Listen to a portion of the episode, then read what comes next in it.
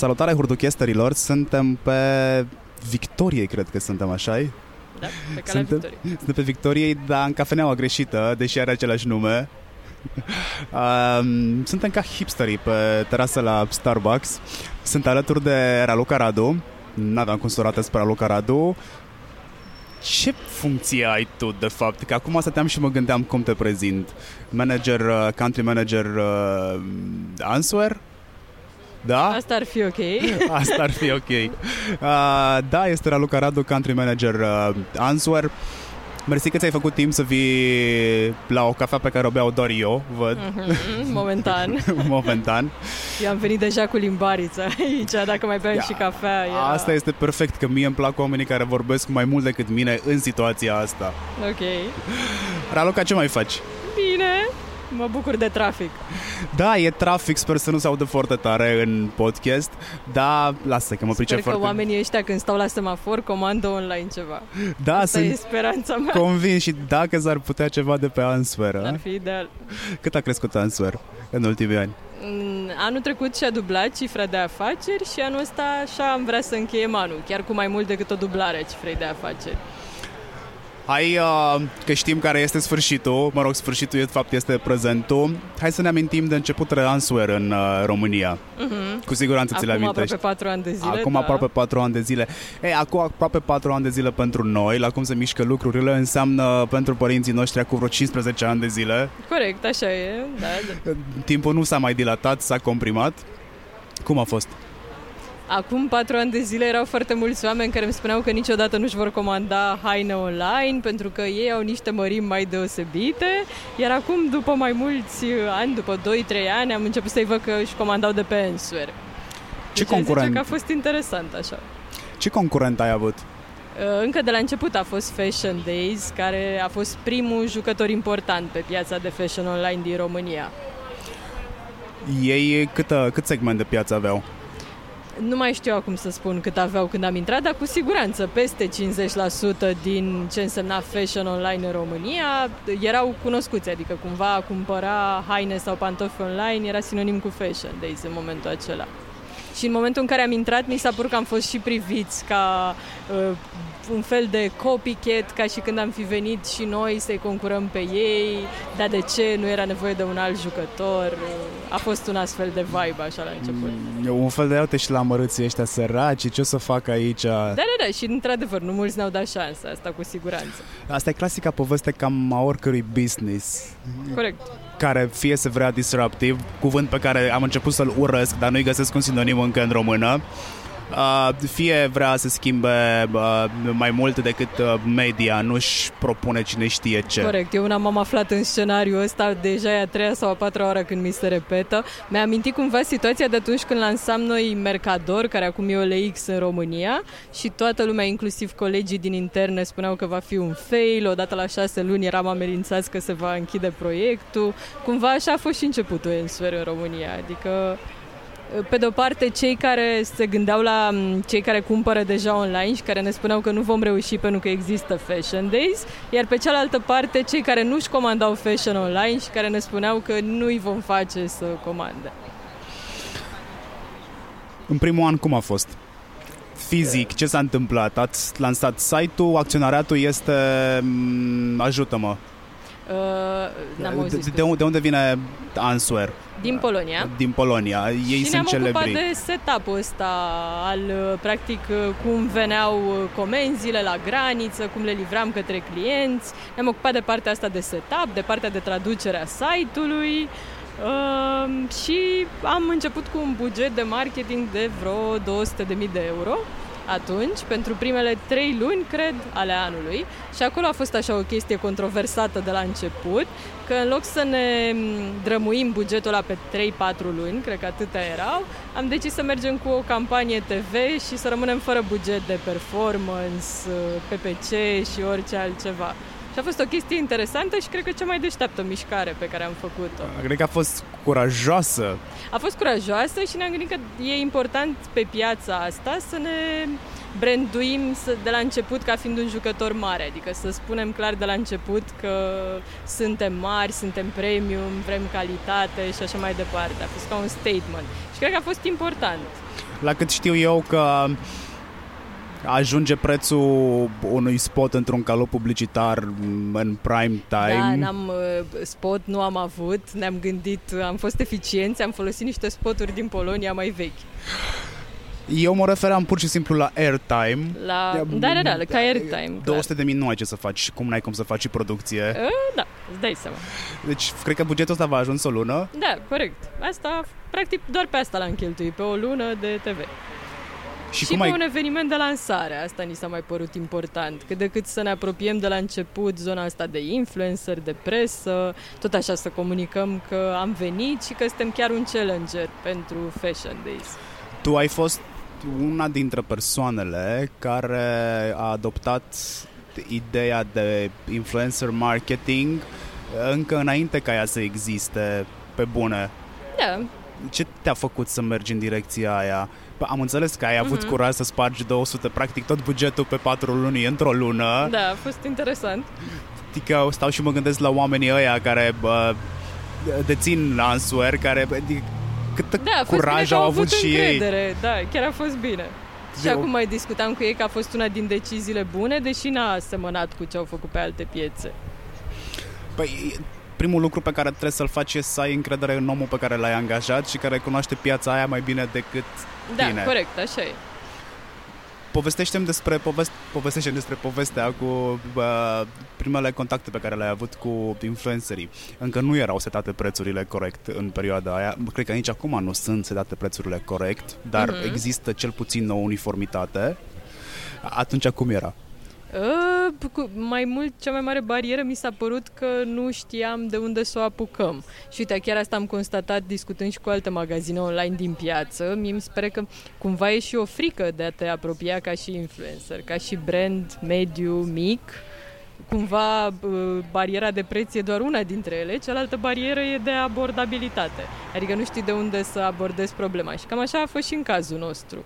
Adică, în primul și în primul rând, n-am știut cum să-i abordăm pe anumiți influencer, nu știam cum să, unde să le scriem sau cum să-i contactăm ca să ne și răspundă și chiar ăsta a fost cel mai mare challenge atunci la da, început. Dilema... Acum, cumva, cred că sunt mai reglementate lucrurile, dar atunci nu. S-au reglementat cumva de la sine, că piața da. este un organism viu și mm-hmm. se așează singur nu erau foarte mulți influenceri. Câți ai avut în campanie?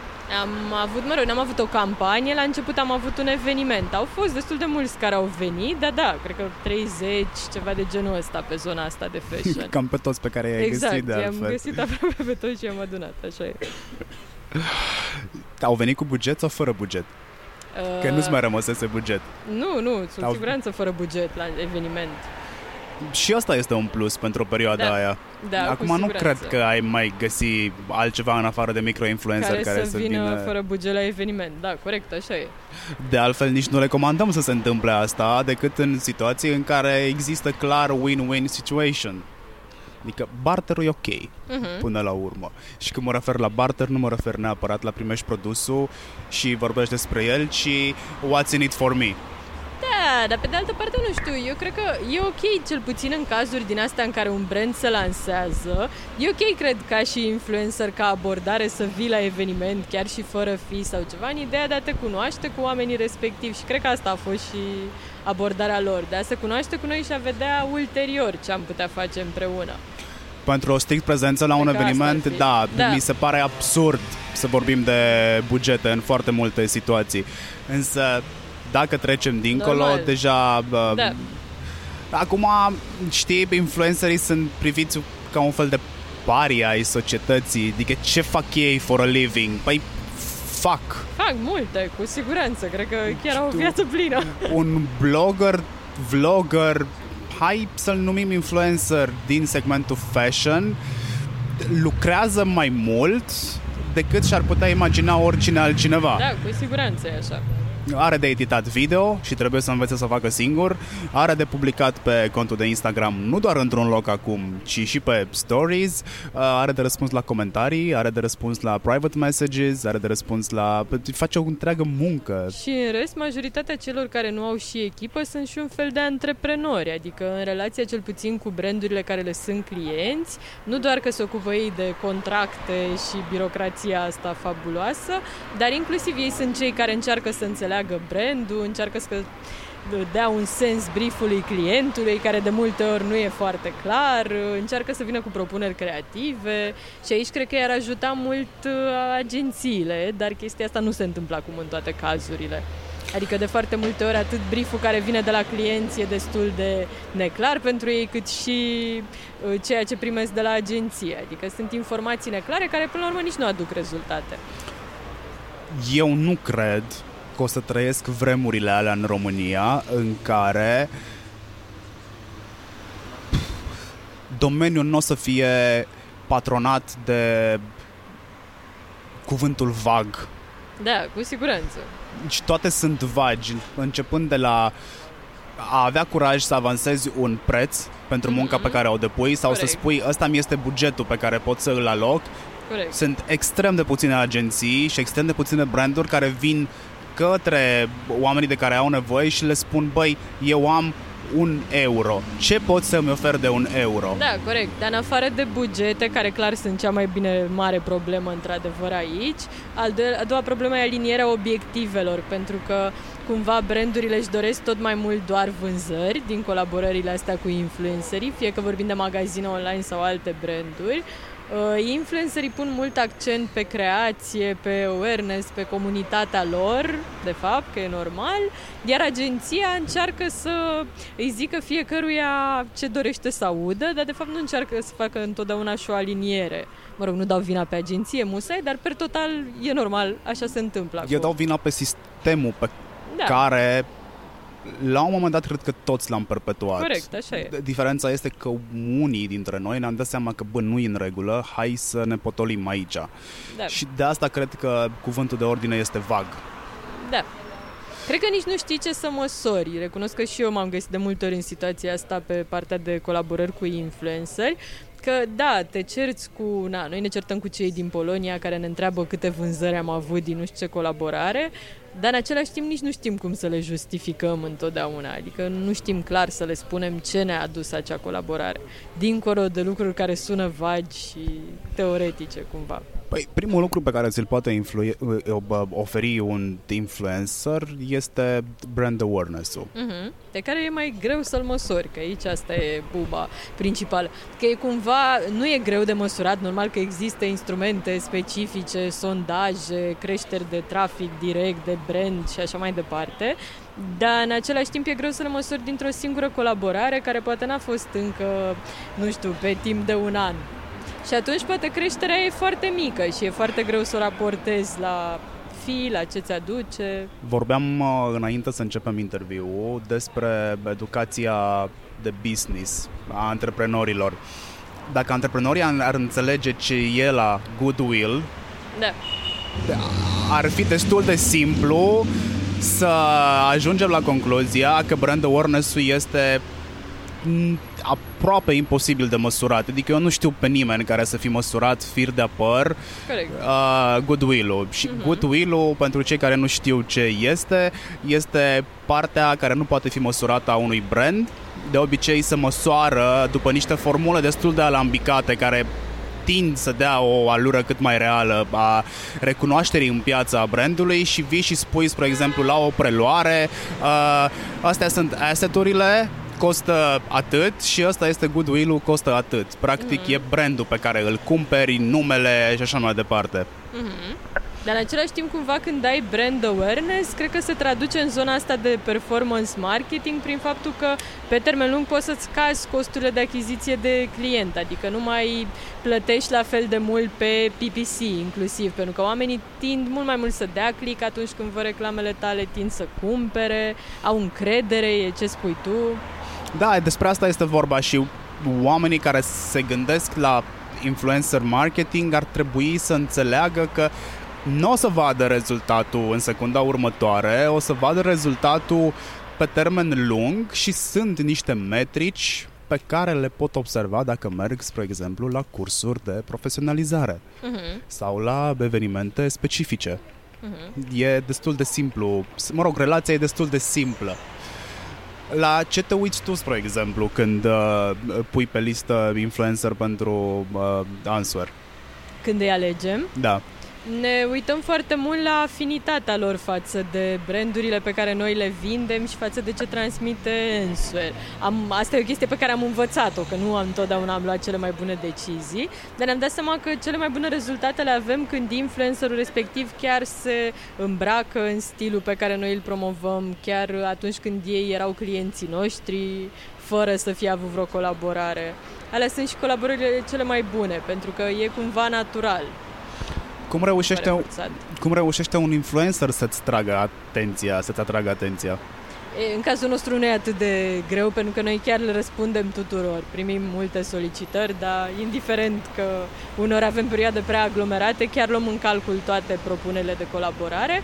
Ehm, pe noi ne interesează foarte mult să vedem că au înțeles cine suntem și că vin cu o propunere personalizată care nu e doar despre ei, care e cumva și despre noi, o propunere cu care rezonăm. Asta contează mult. Voi ați avut foarte multe campanii, hai să le spunem în afara cutiei, out of box. Uh-huh. Uh, mi-amintesc că că v-ați apucat la un moment dat să faceți o ședință foto cu femei influente sau uh-huh. în poziții cheie din multe industrii. Da. Uh, pe care le-ați luat la întrebări, ați făcut interviuri cu ele, uh, le-ați îmbrăcat în uh, hainele, hainele de la Answer. Mm-hmm. Povestește-mi puțin cum a venit ideea campaniei alea. Cred că acum vreo 2 ani s-a desfășurat campania, nu mai țin minte exact cum, s-a cum se numea. Uh, se numea, da, Answer Top Ladies și chiar vrem să o continuăm. A venit tocmai din frustrarea noastră că nu ni se alocau bugete de influencer marketing atunci și în același timp noi simțeam că vrem să creștem în zona asta Fiurile cu influencerilor la care ne gândeam erau foarte mari pentru buget, deci nu reușeam deloc să facem așa ceva și ne-am gândit că avem influencer până la urmă în uh, jurul nostru, chiar dacă fiecare doar pe o comunitate mai mică. Și așa ne-a venit ideea asta și am fost foarte surprinși că au acceptat aproape majoritatea persoanelor la care ne-am gândit top of mind. Le-a plăcut ideea și s-au implicat în proiect. Și practic în proiect am prezentat 10 uh, uh, femei din zona de business care puteau fi role models pentru alte femei la rândul lor și care au povestit cum le ajuta vestimentația în viața profesională. Și pentru ele am făcut un photoshooting, a fost, mă rog, un proiect simpatic. Și rezultatul? Tot așa greu de măsurat. Pot să spun că s-a tradus în uh, creștere de brand awareness, adică s-a văzut o creștere pe termen scurt, s-a văzut o creștere de uh, fani, followers pe rețele sociale, dar n-aș putea să spune ceva fabulos, s-a văzut o creștere de trafic atunci și transferul de încredere din, da, de la siguranță, top ladies asta era cel la mai important. answer. Și asta vreau să spun că cel mai important KPI, greu de măsurat dacă doar din asta a venit, dar noi am avut un buyer persona pe care atunci l-am identificat și anume femeile din zona asta de business. Atunci ne-am dat seama că toată lumea targetează foarte mult fashionistele, dar nimeni nu vorbește cu femeile din corporații care clar au bani, clar sunt interesate de modul în care se îmbracă și proiectul ăsta ne-a dat încredere să mergem în zona asta. Care și e... ăla e în continuare profilul nostru de client principal, aș zice. Care e campania care nu ți-a adus nici un...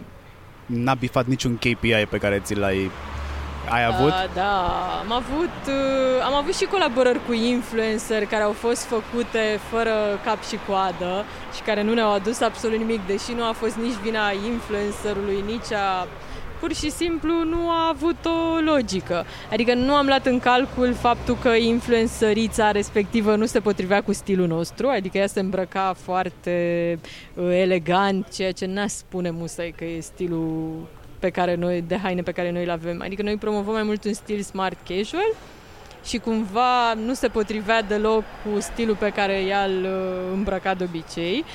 Iar în afară de asta, atunci când un influencer colaborează azi cu tine, mâine cu un concurent, peste două, două zile face reclamă la ceasuri și peste trei la shawarma, nu are cum să aibă rezultate. Și cumva am plătit pentru postări, n-am plătit pentru un concept cu cap și coadă. Și atunci n-am avut niciun rezultat. Și de asemenea am avut o campanie TV care n-a avut niciun rezultat. Uh, dar cumva noi, echipa din România, am fost de la început împotriva acelei campanii, adică ne-am așteptat să fie așa. Pe TV, dacă nu vii cu o campanie care să aibă în primul rând și mesaj uh, spus pe gură, care are doar uh, muzică, Uh, dacă vii cu clipuri mai mici de 30 de secunde și dacă nu vii cu bugetul suficient încât să acoperi o lună cu măcar 20% prime time, n-ai nicio șansă să fii văzut. Și per total am cheltuit undeva în jur de 50-60 de mii de euro pe o campanie TV care nu ne-a adus nimic. Adică nu aș avea ce să spun că am văzut din campania aia. Pe campanii radio ai încercat? Uh, da, am încercat campanii radio și au mers. Ce ai făcut? De ce au mers? Uh, pentru că promovam ceva foarte concret. Acolo chiar e important să promovezi o campanie care are loc acum pe site, adică ceva concret pe care utilizatorul poate verifica în mașină la semafor uh, în secunda 2. Și am făcut campanii radio pentru instalarea aplicației mobile și au performat bine și pentru campania de Black Friday și altă campanie de reduceri. Am putea să dăm exemplu de bună practică aici Lidl. Uh, n-am auzit, scuze. Uh, am putea să dăm exemplu de bună practică Lidl. Uh-huh. Nu le Ei, știu campaniile. Uh, eu în fiecare săptămână ascult alt radio. Uh-huh. Sunt foarte curios. Și sunt peste tot. Pe lângă faptul că sunt peste tot, au campanii punctuale. Uh-huh. Astăzi uh, ei, spre exemplu, ziua... uh, pe lângă faptul că uh-huh. este ziua aia, deja e clasică, îmi place foarte mult, uh, au în strategie o mică rețetă de câteva secunde despre un produs pe care îl găsești la bucătăria Lidl mm-hmm. sau un, uh, nu mai știu cum au ei, a, nu, nu, nu mai știu cum se numește. Da, au asta cu săptămâna. Da, deci au, nu știu, au promoție la roșii, spre exemplu, îți spun ce să faci uh, foarte cu repede, roșiile. exact, cu roșiile alea și apoi la final îți spun găsești roșiile astea la Lidl la prețul de... Uh-huh. Și nu, nu cred că durează mai mult de 30 de secunde. Mm-hmm. Eu apreciez că au comprimat toată povestea asta în 30 de secunde pentru că știu ce înseamnă să faci conținut pentru radio. Da. Acolo ești contra, cronometru. Nu, acolo nu putem discuta de cam cât să fie de lung spotul mm-hmm, exact, ca în online. Să fie, da, așa e. Apropo de cam cât de lung să fie spotul în online, va exista în continuu dezbaterea de pe cât de lung trebuie să fie un material video în online. Mm-hmm. Ai postat, publicați, vă folosiți foarte mult de content video. Cât de lung trebuie să fie? Aș zice că e important mai ales nu cât de lung, ci e important ce spui în primele secunde ca să-i atragi suficient atenția și apoi cred că e important pe parcurs să ai niște lucruri care să-i atragă atenția în continuare așa încât să se uite. Cred că mai ales asta e important. Dar uite, apropo de video, noi chiar am experimentat anul ăsta. În loc să mergem cu campanie pe TV, am mers cu spotul de TV pe YouTube și asta mi se pare un prim așa nu pentru că cred că contentul de YouTube, de video, de Facebook e diferit de cel de pe TV. Și cred că e în primul rând o greșeală să mergi cu videoclipuri din astea foarte de imagine pe YouTube. Nu cred că despre asta e vorba. Noi cel puțin asta am văzut și am văzut că erau foarte puține secunde urmărite din videoclipurile respective. Și atunci ce a mers cel mai bine la noi au fost videourile scurte de 10 secunde, parcă 15 secunde, cumva am împărțit montajul în mai multe. Dacă ar fi să faci un vlog despre haine, cum l-ai face? Un vlog? Da, un vlog despre haine. Păi uite, asta facem, avem o colaborare cu Moris Munteanu, care e foarte apreciat, adică primim multe feedback-uri pozitive. Cred că e important cine vorbește în primul și în primul rând. Și aici, dacă găsești, pe, găsești practic un vector de imagine cum l-am găsit noi pe Moris, cred că asta e cel mai important, să aibă credibilitate. Și în al doilea rând, cred că e important să răspunzi la întrebările principale pe care și le pun femeile în funcție de sezon. Spre exemplu, acum se poartă acel corai, cum integrez corai în garderoba mea dacă eu sunt uh, din mediul de business, dacă eu sunt din nu știu ce mediu.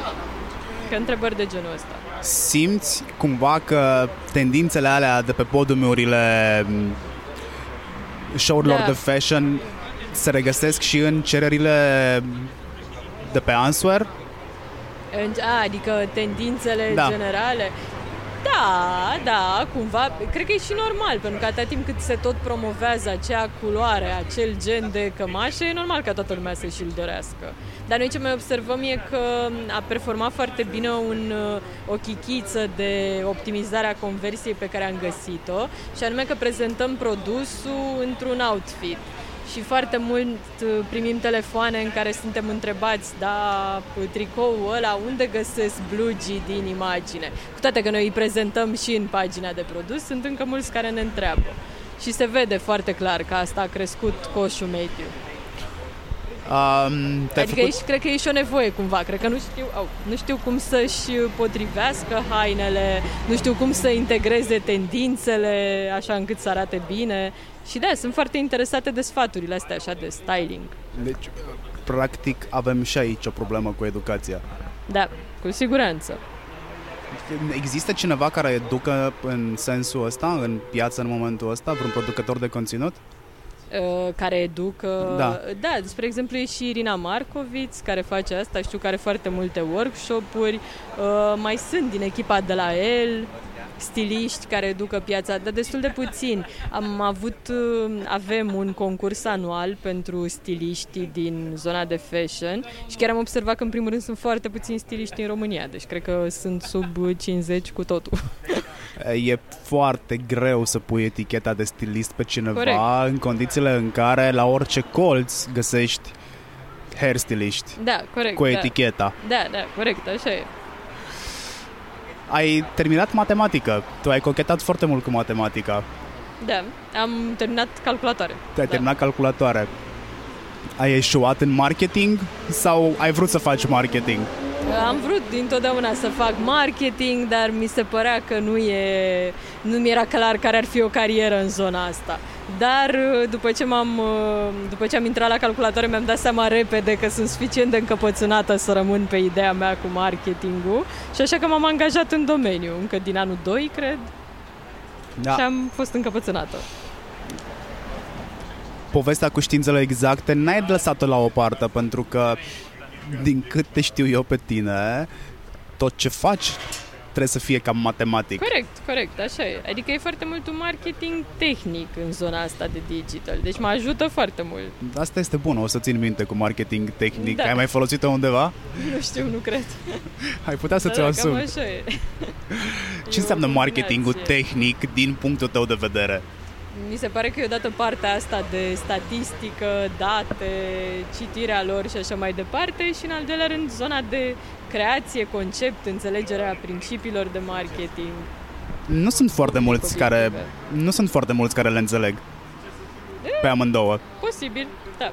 Unii înțeleg partea tehnică, PPC-ul, cifrele din Excel, cifrele din rapoarte, alții înțeleg doar ce înseamnă a produce conținut, a face strategii de conținut. Da, da, cred că așa suntem învățați de societate și eu personal cred că e o greșeală. Niciodată nu mi-au plăcut uh, împărțirile astea în uman uh, și real și cred că efectiv sunt în detrimentul nostru ca și profesioniști. Uite, în zona asta de marketing chiar mi se pare important să înțelegi și cifre și să înțelegi și zona de creație. Cumva cred că nu pot una fără alta.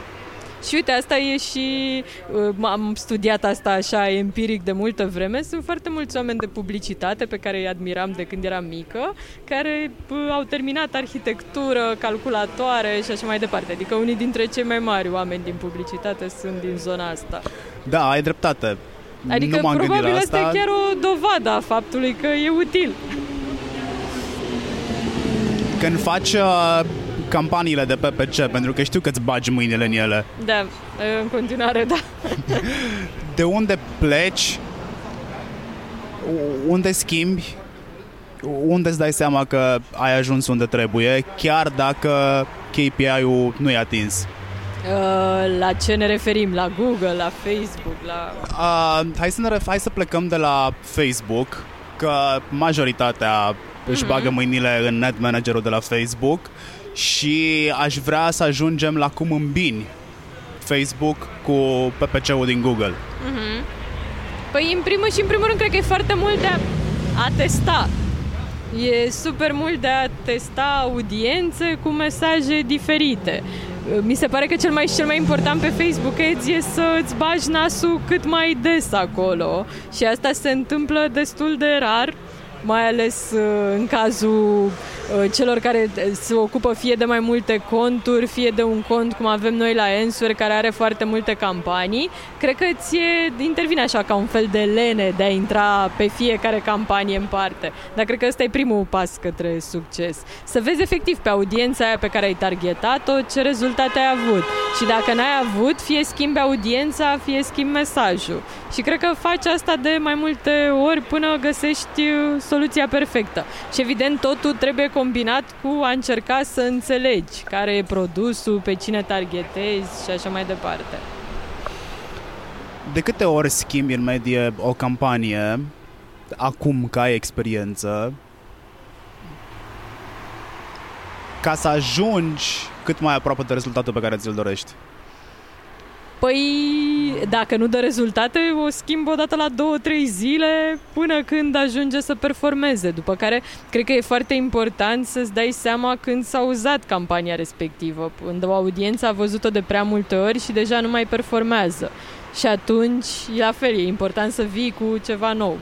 Ce înseamnă de prea multe ori? În Ad Manager există o coloană care îți spune de câte ori a fost afișată per persoană da reclama ta. Da, dar nu m-aș baza pe asta, m-aș baza pe rata de click, pe rezultate, adică atunci când vezi că nu mai crezi rezultatele și că nu mai ești nici măcar pe platou ce au luat-o în jos, e timpul să schimbi campania.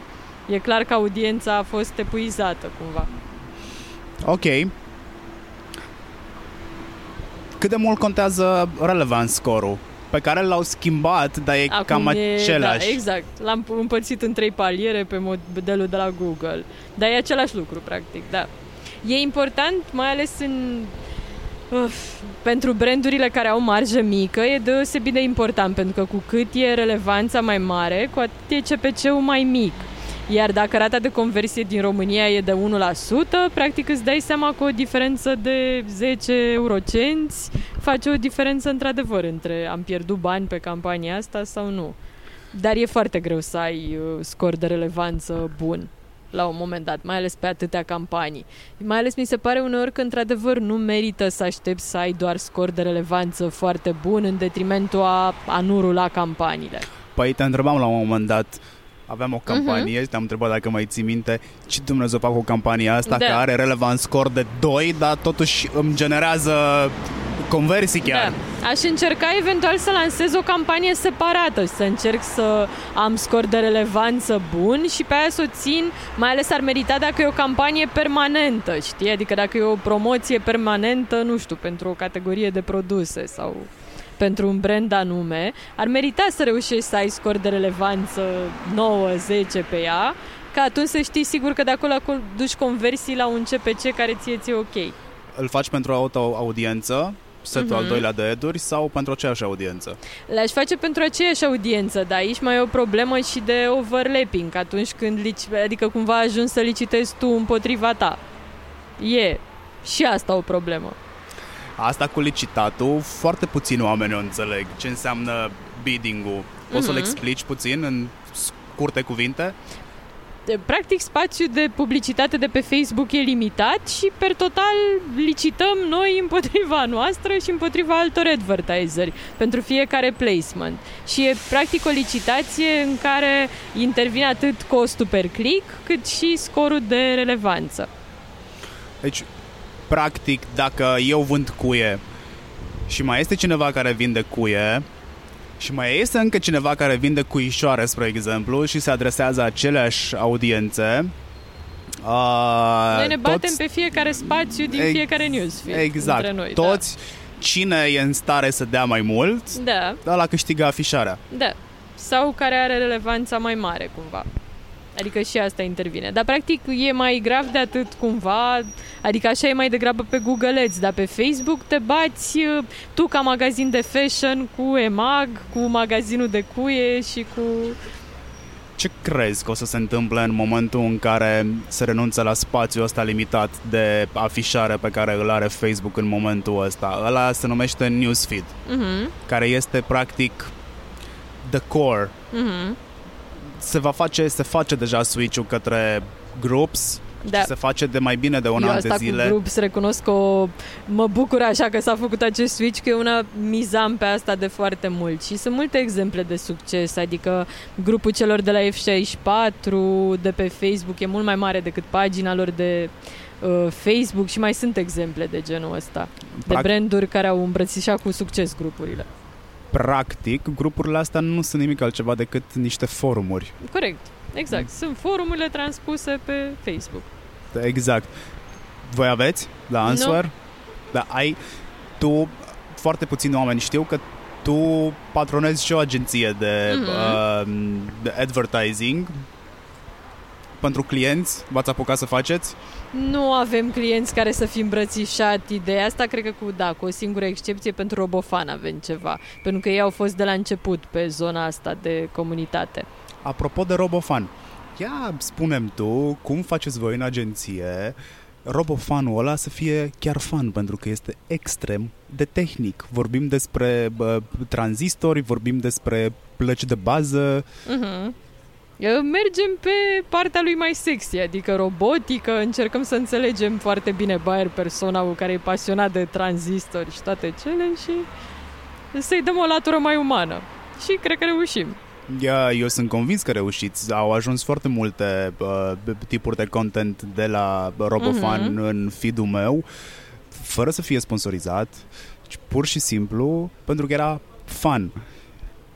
E un exemplu foarte bun pentru mine de dat în momentul în care cineva îmi spune a, păi business-ul meu nu se pretează nu merge... pentru content. Da, corect, așa e. Dar aici chiar am avut noroc, e unul dintre uh, clienții noștri uh, foarte dragi, pentru că de la început ne-a dat încredere în sensul în care s-a așteptat că nu de la primele postări o să găsim rețeta succesului. De la început am gândit-o ca pe o colaborare pe termen lung. Și asta a fost foarte fain. Mai sunt clienți care se bazează pe reach organic? Uh, Pe ce? Pe reach organic în social media. Da, cei care nu au musai bugete de investiții sau pentru care nu are sens să investească bugete, dar din păcate, într-adevăr, mi se pare că din ce în ce mai puțin uh, riciul organic există. Mi se pare o specie pe cale de dispariție. Eu cred că ariciul ăsta pe Exact. cale de dispariție ar putea fi ajutat, De Dar tot cu conținut. bugete. Da, da. dar tot cu bugete. Deci dai într-o parte sau dai într-alta. Mi se pare mult mai constructiv să dai bugete pentru o strategie de conținut cu cap Corect. care uh, face ca în așa fel brandul tău sau produsul pe care îl oferi sau serviciul pe care l-ai la dispoziție să rămână în creierul omului, că până la urmă toți concurăm pentru asta, un Da. loc în creierul cuiva într-un Exact. sertar. Da, dar ne blocăm prea mult toți în, eu asta văd așa, e o, deja o molimă în zona de e-commerce mai ales, o văd la toți clienții răspândindu-se, uh, nu știu cum să-i zic, reducerită, ceva de genul ăsta, deci toți vor să comunice cât un discount uh, și vor să comunice doar asta și se miră că n-au rici organic din uh, asta. Sau vor să intre în comunități existente de Facebook comunicând o super reducere la nu știu ce placă de bază, tratament cosmetic sau mai știu eu ce. Reducerita asta eu cred că a fost perpetuată și dusă la nivel de artă de playerii mari din e-commerce. Da, dar e cumva o pistă falsă, adică ei, cre- efectiv, playerii mari au mizat întotdeauna pe calitatea serviciilor. Eu am un mare respect pentru EMAG și cred că uh, rețeta succesului la ei, da, a fost și Black Friday pe care măcar el, ei l-au inventat, adică ei de fapt au venit cu ceva disruptiv la început. Iar uh, la noi ei l-au inventat în sensul că ei l-au adus, iar apoi ei s-au focusat mult pe calitatea serviciilor, pe contul de utilizator, pe facilitățile pe care îi le dau userului și se vede chestia asta. Nu cred că discounturile sunt uh, cu adevărat uh, corul strategiei MAC, dar cred că asta e ceea ce se vede și cred că asta e ceea ce copiază lumea cumva. În calitate de country manager la uh, Answer, cât de mult bine fac discounturile cât de rău fac discounturile. Uite, chiar a fost interesant că au făcut cei de la Minio un studiu pe un fel de focus grupuri apropo de percepția userilor despre Answer versus alți competitori și a fost foarte interesant că deși noi aveam prețuri mai mici, userii aveau percepția la final, după tot testul, că la noi era prețul mai mare pe produsul respectiv. Și pe mine m-a bucurat asta pentru că e clar că noi n-am avut, n-am creat percepția asta de discounter și mai ales pe tipul nostru de produse. E important că n-a fost așa pentru că asta cumva vine la pachet și cu o lipsă de încredere. Trăim totuși în țara uh, magazinelor online de fake-uri, în țara magazinelor online aduse de pe, uh, care aduc de nu știu unde produse, la nu știu ce prețuri, produse cu defecte și cred că e super important să câștigi încrederea și una e când face Magu discount sau când face Carrefour și alta e când faci tu Answer care abia intra pe piață. Și asta o văd la multe magazine care n-au brand awareness, dar care comunică doar discounturi și apoi se întreabă de ce clienții sună și întreabă dacă produsele chiar sunt originale. Păi de asta. adică trebuie să te gândești cumva la context. PPC-ul despre care povesteam mai devreme trebuie cumva integrat cu exact cum povesteam mai devreme, cu campania de Facebook. Deci dacă uh-huh. vrei să ai un 360, uh-huh. Mhm. ar fi bine să le faci pe amândouă. Uh-huh. Cum faci? Când faci o strategie de PPC, că trebuie să faci o strategie, pleci de la un punct. Uh-huh. Cum ești atentă să incluzi strategia pe care o pui, mă rog, cum ești inclusă, cum o derivi și pe Facebook și pe uh, Google?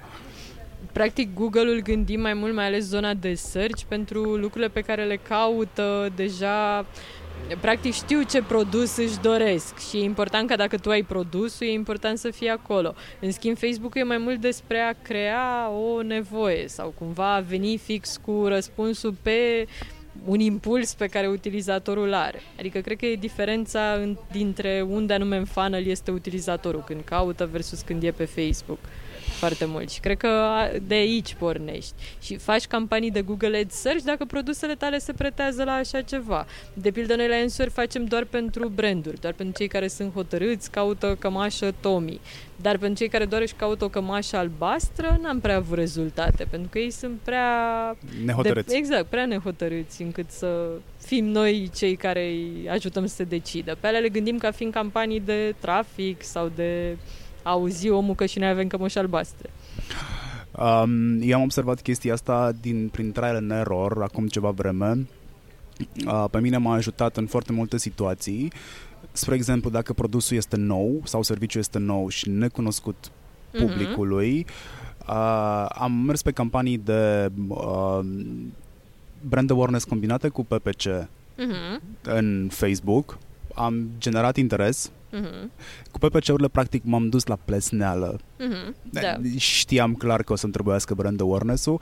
Am generat nevoia despre care povesteai tu sau măcar curiozitatea am putut să... Și după aia ești atent să existe și campaniile de Google. Exact. M-am uitat, în, m-am uitat în Tag Manager, m-am uitat în, uh, m-am uitat în tool-urile uh, Google să-mi spună dacă cuvintele pe care eu le vreau sau serviciile pe care eu le vreau căutate au o mare pondere sau nu. Da. Și mi-am dat seama, dar asta a fost strict greșeală acum câțiva ani, Uh, mi-am dat seama că de fapt după o campanie de brand awareness pe care o făcusem, mă uitasem în, uh, în rapoartele de Google, nu exista interes pentru ceea ce voiam eu să vând. După o campanie de brand awareness pe Facebook, am intrat înapoi în Google să văd dacă există interes și brusc a apărut un spike de interes mm-hmm. pentru produsul respectiv. Da, corect, Iar eu e. nu eram acolo Corect, foarte bine punctat. Să așa închid. Mm-hmm. Da. Da, odată ce creezi awareness, de asta e important să fii și pe Google odată ce ai creat interesul, așa e. Campaniile de Instagram uh-huh. le facem deodată cu Facebook sau le e separăm? E important să le facem separat, asta în primul și în primul rând, dacă tot ai ridicat blingea la fileu și da, pe fashion, Insta Stories au început să convertească foarte bine. Deci clar, nu mai e un canal de neglijat. Da, eu observ Insta Stories și aici mă iau pe mine caz particular că nu pot să dau din bucătăria internă a clienților, mă iau pe mine și pot să spun că engagementul pe care îl am că practic ai engagement acolo, oamenii pun mm-hmm. degetul și ăla este engagement, chiar dacă tu nu vezi neapărat nicio reacție. Uh, 25-30% din audiență uh, reacționează la ceea ce uh, pun eu pe Insta Stories și în numărul ăsta, cifra asta crește. Da, corect. O, o dată pe lună crește cu niște Mhm. procente. Pe când în feed e constant sau mai jos. Mhm, așa e.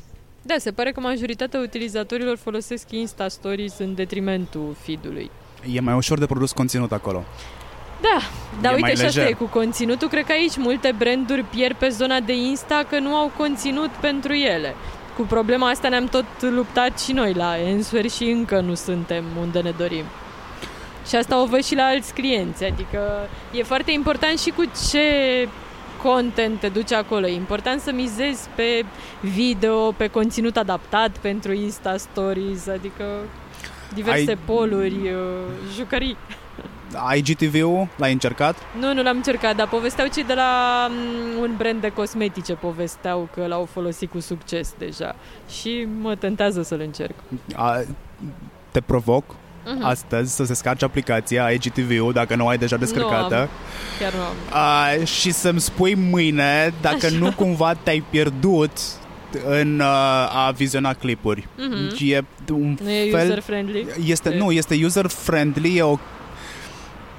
Când zic că te-ai pierdut, practic s-ar putea să pierzi noțiunea timpului Mhm. uitându-te la clipuri. Aha, nice. Mă, eu m-am trezit după vreo oră că eu încă eram în IGTV tot așa testându-l. E eye candy, e catchy, nu simți că o, o, cel puțin în faza asta brandurile și producătorii de conținut își dau interesul Da, să producă acea așa zisă calitate, că eu nu cred în calitate, cred în relevanță. Mhm. Și o să te pierzi fără doar și poate în, în el și ăsta este aspectul pozitiv.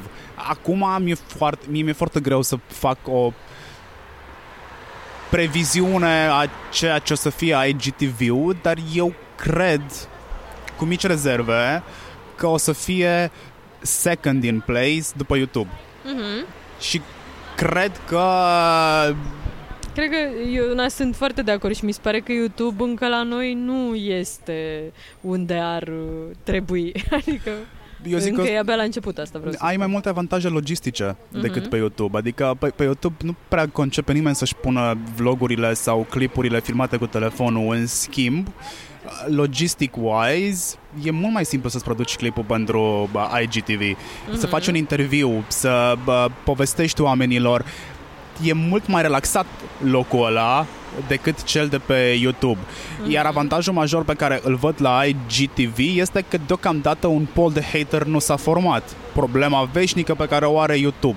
Da, așa e. Probabil că și în România ar exista o pondere mult mai mare de influenceri, de vlogger, de producători de conținut pe YouTube dacă n-ar exista polul de uh, hateri. Mhm. Eu Posibil, apreciez așa e. foarte mult oamenii care produc conținut și își omoară comentariile din start.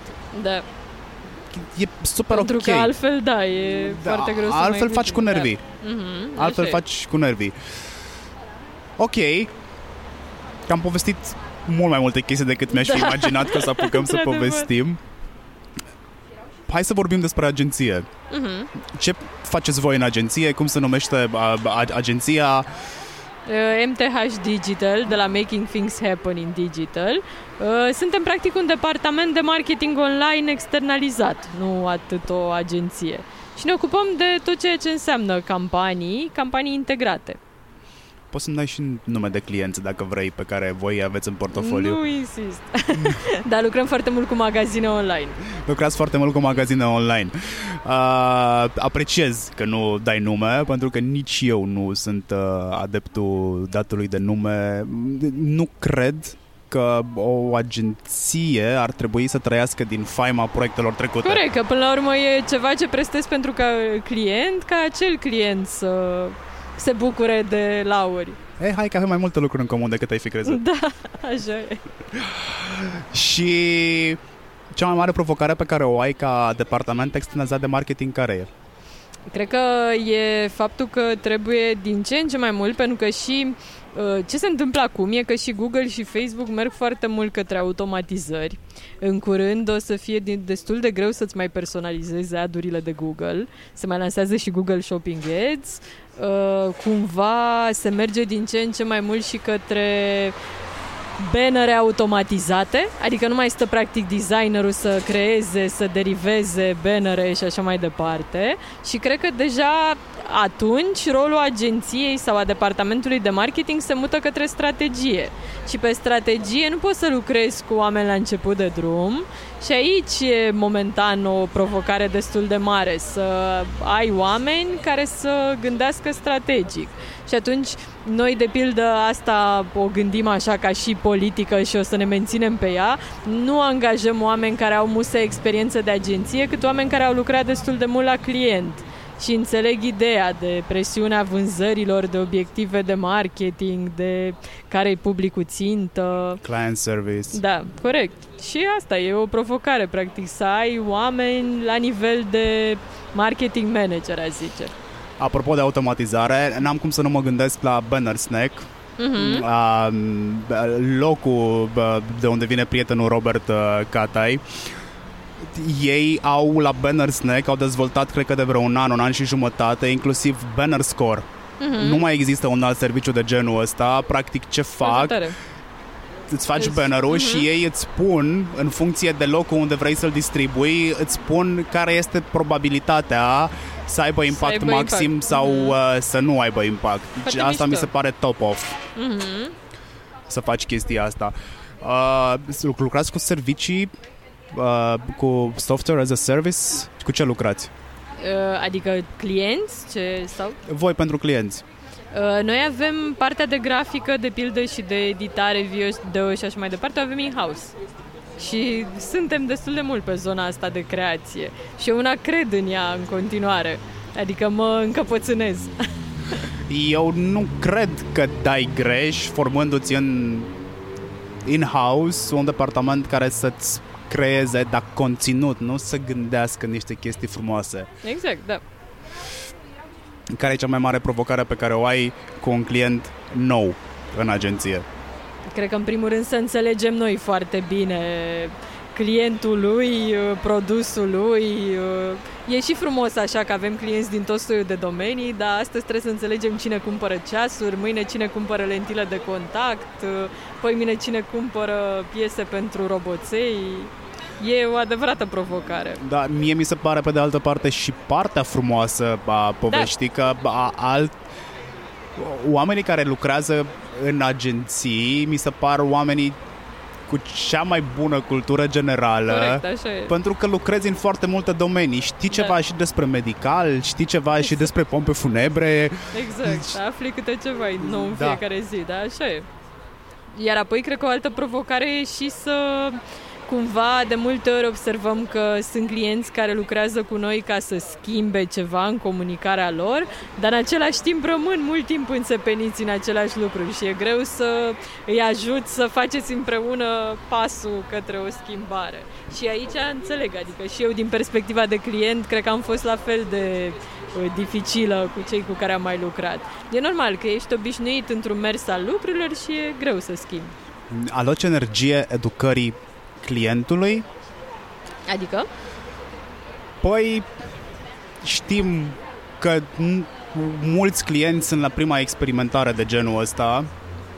Uh, mulți, pe de altă parte, sunt suficient de încăpățânați și asta nu o spun cu tentă peorativă, sunt suficient de încăpățânați să facă lucrurile cum știu ei mai bine sau cum li s-a spus că ar trebui să se întâmple mai mm-hmm. bine de cele mai multe ori fac abstracție de faptul că digitalul este literalmente un nisip mișcător dacă nu mlaștină și ești foarte, foarte aproape să te împotmolești dacă nu te uiți rapid în jur de ce ai să te prinzi. Corect, așa e, da. Da, aici e și o chestiune de multe ori de Uh, cumva sunt și niște rațiuni de business, adică cumva tu ca agenție de multe ori le propui să-și asume un risc și e totuși un risc pe banii lor, știi? Și cred că de asta și intervin provocările astea pe parcurs. Adică de multe ori le ceri să te creadă pe cuvânt că un lucru va merge, dar în același timp asta se întâmplă din bugetul lor, nu din al tău. Și asta se observă mai ales când sunt diferențe între client corporate sau client care e antreprenor. Pentru că cei mai încăpățânați sunt de obicei antreprenorii, pentru că știu atât de bine clientul, provocările, concurența, produsul și așa mai departe. Uh, știu exact ce ar putea să meargă rău, înțeleg toate riscurile și tu cumva vii cu energia aia din afară în care le spui hai să încercăm altceva.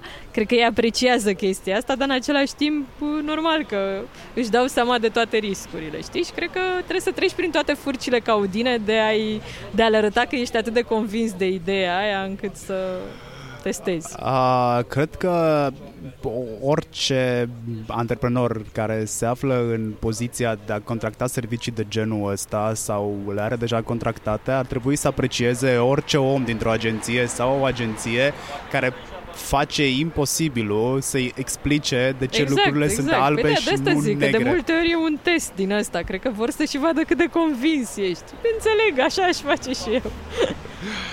E-mail marketingul cum merge? E-mail marketingul se duce din ce în ce mai mult, după părerea mea, către personalizare, către scenarii automate cât mai personalizate ca să aibă rezultate. Și văd că deja din ce în ce mai mulți jucători testează asta pe piață. Ai testat? Rezultate ai? Avem rezultate la Ensuer, am testat mai multe tipuri de servicii, acum lucrăm cu Expert Sender și avem rezultate foarte bune. Adică, practic, marketingul automatizat ne-a dublat overall rezultatele din email marketing. Și e un canal care are costuri foarte mici, adică în afară de costurile astea de SaaS, de automatizare, practic nu ai alte costuri și e clar un canal important. Dar da, nu îi se acordă momentan prea multă importanță.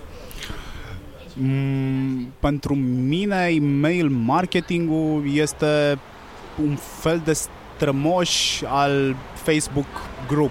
Exact, corect. E tot zona asta de loialitate, de comunitate, de content. Dar se face foarte puțin asta. Eu n-am prea văzut branduri care îmbină email marketing cu content, ceea ce în afară se face foarte mult. Pentru că trebuie să produci foarte mult content. Da, asta cu contentul e un uh, blestem. Da, deci te producătorul de... eh, Foarte puțin, cred că din cei care ne ascultă au fost la sapă măcar o dată în viața lor, dar e similară experiența. Da, corect, așa e. Trebuie să fii atent să nu ta, să tai buriana care trebuie, să nu tai răsadul. E destul de complicat. Eu cred că automatizarea pe care foarte mulți o elimină din ecuație, din domeniul nostru, o să mănânce o felie foarte mare. Mm-hmm, cu siguranță. Și ce ai spus tu aici, că strategia o să devină cam principalul Obiect de activitate Obiect- al celor din digital. Exact. Da. Da. Mai Strategie, ai, concept, cred că asta o să fie. mai ai nevoie de om dedicat în viitorul automatizării pentru PPC, spre exemplu, cum ai acum? Ceea ce spun și cei de la Google momentan e că nu prea. Sau o să facă mult prea puțin. Și mai ai nevoie de SEOist? Pentru că avem N roboți care produc niște articole incredibil de bune. Da, pe partea asta de SEO, da, nu știu dacă ai oricum nevoie de cineva in-house. Da, da, cred că ai nevoie de a înțelege, adică e o zonă care poate ar trebui să depindă de tehnic, zona asta, da, cred că o să mai supraviețuiască un timp. Până când Google o să învețe atât de bine încât nu o să mai putem păcăli prin nimic altceva și atunci, da, nu o să mai ai nevoie. Dar cred că ce vreau să spun e că partea asta de PPCist cred că se va elimina mult mai rapid decât partea de SEOist. Dacă mă apuc să compar Bine, comparația și uite, să este... știi și pe Facebook Ads, chiar m-am uitat, uh, Amazon, spre exemplu, sau jucătorii ăștia mari, mai ales din e-commerce în afară, fac aproape doar campanii de dynamic remarketing. Deci aproape nu vezi o campanie, nu știu, un collection ad, un video, o chestie, nu, doar te remarketează cu produsele pe care le-ai văzut, probabil în funcție de câteva criterii. Și la fel, email marketingul lor e tot așa de fapt și site-ul e personalizat în funcție de istoricul tău. Adică da, cred că se duce totul foarte mult înspre zona asta. Când vorbim de e-commerce, când vorbim de, uite, dacă tu la filme de servicii, ele mai rulează și alte tipuri de campanii. Uh, la filmele de servicii nu poți să scoți PR-ul din comunicare. Exact, dar și eu cred la fel asta. Și n-ai, n-ai cum să-l scoți. Și, mă rog, și cred că suntem pe aceeași lungime de undă. Când eu propovăduiesc asta în toate cursurile pe care mi-e dat să le susțin sau în prezentările pe care le susțin, nu mai poți face în 2019 diferența clară între PR și marketing. Poți să le dai o definiție separată, dar mm-hmm. una nu poate fără alta. E un cuplu inseparabil. Corect, așa e. Și marketingul nu înseamnă doar digital. Mm-hmm, așa e, corect. Dar indiferent de ce vor muri, adică zonele astea de PPC, SEO și așa mai departe, contentul cred că nu va muri sub nicio formă și asta mai tot vorbeam și noi. E chiar o zonă în care lumea nu alocă suficientă atenție. Nici din punct de vedere skill nici din punct de vedere bugete ca și client. Zona asta de content sigur nu va muri. Uh, da, și asta poate fi automatizată. Dacă te uiți la algoritmii care acum sunt în teste. Cumva pe crowdsourcing care ce, să scoată în evidență cel mai bun răspuns? sau? Uh, uite, zilele trecute mă uitam la niște rapoarte, mi-e foarte greu să-mi amintesc universitatea. Au uh, găsit un algoritm care este în stare să facă video. Uh-huh. Știi da, despre ce da, vorbesc? Da, da, Ai văzut fine. și tu? Uh-huh, da. E puțin scary și mm-hmm, ăla pentru un producător video, pentru un videograf, pentru un producător de content vizual până la urmă. Mm-hmm. Adică textul e clar că o să fie alcătuit de uh, AI. Da. Și e se test, nu se mai testează deja, e pe bune. Există ziare în state care îl iau de ani de zile și publică articolele la secundă pentru că sunt în stare să facă crawling mm-hmm. foarte rapid și culmea e că fac și verificare mai nou. Mm-hmm. Nu o să poată face niciodată verificare la sursă, dar Corect, da. își verifică sursele și acum cum este și curentul cu hai să bifăm dacă este fake news sau nu este fake news, machine learning este fix. acolo. Da, corect, așa e. Deci ce ne mai rămâne în afară de strategie? Creativitate, că... poate. Nu știu, asta mă gândeam. Creativitatea, într-adevăr, nu ți-o poate lua și pe nimeni. content și pe... Da. E, deși cine știe ce surprize mai avem. Păi, în esență, creativitatea este să iei mai multe lucruri din mai multe sisteme pe care tu le înțelegi, să le pui la oaltă și să le dai uh-huh. un ușor alt înțeles. Alt înțeles, da. Scopul poate fi bă, același. Bun, avem deja o oră de okay. povești. Nu ți-ai fi dat seama de chestia asta. Chiar nu. Cum arată, um, nu știu, piața pe care se desfășoară um, Answer în următorul an? În următorul an? Da, faci previziuni, sunt foarte convins. Eu zic că o să mai fie mulți oameni care n-au cumpărat încă online, care ar trebui să încerce shopping online. Adică cred că de aici se va mai crește piața, se va mai schimba. E vorba... Și cred că va deveni din ce în ce mai concurențială ca și piață. E vorba de încredere? Uh, da, clar, de încredere, plus că cred că și de rezistență așa la schimbare, știi? N-ai încercat să cumpere online, nu știi exact cum e, nu știi dacă ți se va potrivi, dar după aia cred că prinzi ușor gustul. Mie mi-e foarte greu să cumpăr haine online. E... Deci aia știu foarte sigur. Vedem peste 2 ani.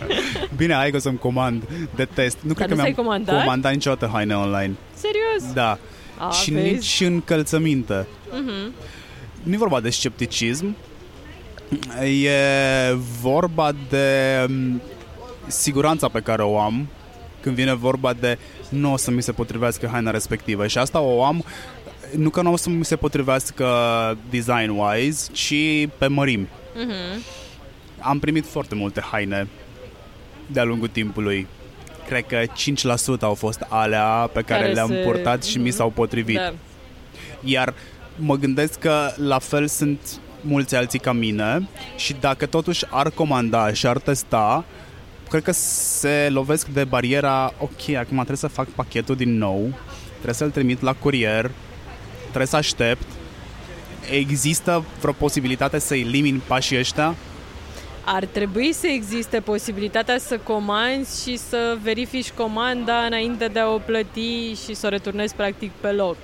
Dar ăsta e un serviciu pe care încă n-am reușit nici noi, nici firmele de curierat să le punem la dispoziție. Dar cam pe aici cred că s-ar mai putea inova un pic. Păi, cred că doar niște servicii separate pentru asta, unde nu există grabă. Mhm. Să stai, să probeze omul haina 15 minute. Da. Plus că dacă te prinde la birou e mai complicat. Tot soiul de Da, ar provocări. trebui birourile să-și facă cabină de probă. Exact. Ar fi fain asta la clădirile de birouri. Ai putea să integrezi VR-ul? Nu știu ce să zic, în zona asta nu cred atât de mult. Adică te referi la aplicații în care să vadă cum li se potrivesc niște haine, nu știu ce să zic. E și asta o discuție care se tot poartă și chiar am discutat și aici în România cu provider de așa ceva, să vedem cum ar funcționa. Hm. Un lucru vreau să te mai întreb înainte să ne luăm la revedere. Chatboții Mhm. sunt buzzword sau sunt prezent, viitorul din prezent, de fapt? De, de, și una și alta, cumva. Clar, sunt și prezent și viitor, dar nu cred că vor uh, înlocui foarte curând 100% interacțiunea umană, dar vor rezolva și rezolvă deja primii pași dintr-o interacțiune. Și cred că se vorbește mult prea mult despre ei, deci recunosc că eu nu înțeleg despre ce se tot vorbește cu acești chatbots. Da, adică deja sunt integrați în servicii cum e Facebook, deja îi vedem integrați în marile site-uri de servicii pe care le folosim cu toții, îi vedem integrați în zona de telefonie, nu știu, când sun la ING, deja practic comunici cu ceva similar cu un chatbot. Și cu toate astea, everybody hates Andreea de la Da, Vodafone. așa e. Andreea așa poate e. fi ușor păcălită să ajungi la un la un consultant. operator uman, da. Da. Cam același lucru se va întâmpla, dar da, recunosc că nu înțeleg nici eu despre ce tot vorbim, adică... Eu am găsit, cred că un singur use case integrat cu PPC-ul. Uh-huh. M-am gândit că un uh, chatbot m-ar putea ajuta să fac o campanie așa zis de PPC, dar nu e campanie de PPC, faci o campanie de brand awareness pe Facebook, spre exemplu, atașezi butonul de Send message, nu? da, de send message, robotul știe că în momentul în care ad-ul respectiv a fost accesat prin butonul de add message, tot ce trebuie să facă este ce mărime vrei, ce Mhm. culoare vrei, să-i dea linkul de comandă și să-l expedieze către Corect. pagina de thank you. Mhm, da. Și ai putea, am numărat eu, elimini suficienți pași încât să-ți rămână maxim 3, 4 Mhm. pe acolo. Da, cu siguranță. Da, adică mi se par uh, cumva deja ceva natural pe care ar trebui să-l folosim mai mult. Dar da, nu știu mai mult de atât despre ce vorbim aici. Ok. Raluca, îți mulțumesc foarte mult că ți-ai făcut timp să stai cu Mulțumesc mine și eu. la povești. Mi-a făcut foarte mare plăcere și am Mie. discutat mult mai multe chestii decât mi-aș fi, m-aș fi așteptat să facem. Vezi ce s-a întâmplat dacă am băut cafea? Da. și eu și tu. La mine funcționează cafeaua tot timpul. Îți mulțumesc foarte mult încă o dată. Uh, baftă cu Answer, Da. Avem de ajuns la 30 de milioane de euro anul ăsta. 30 de milioane de euro. Să vedem. să te întreb care este baza de clienți la care ați ajuns, care recurent vin și cumpără. Sunt undeva la 50% dintre clienții 50. noștri. Perfect, asta este retenție destul de bună. Da, da, așa e. Bine, știu că o să vină niște concurenți peste voi, deci uh, O să ne aștepte un an interesant, da. cred că are campanie pe TV repede. Urmează. Bye bye! Pa, pa.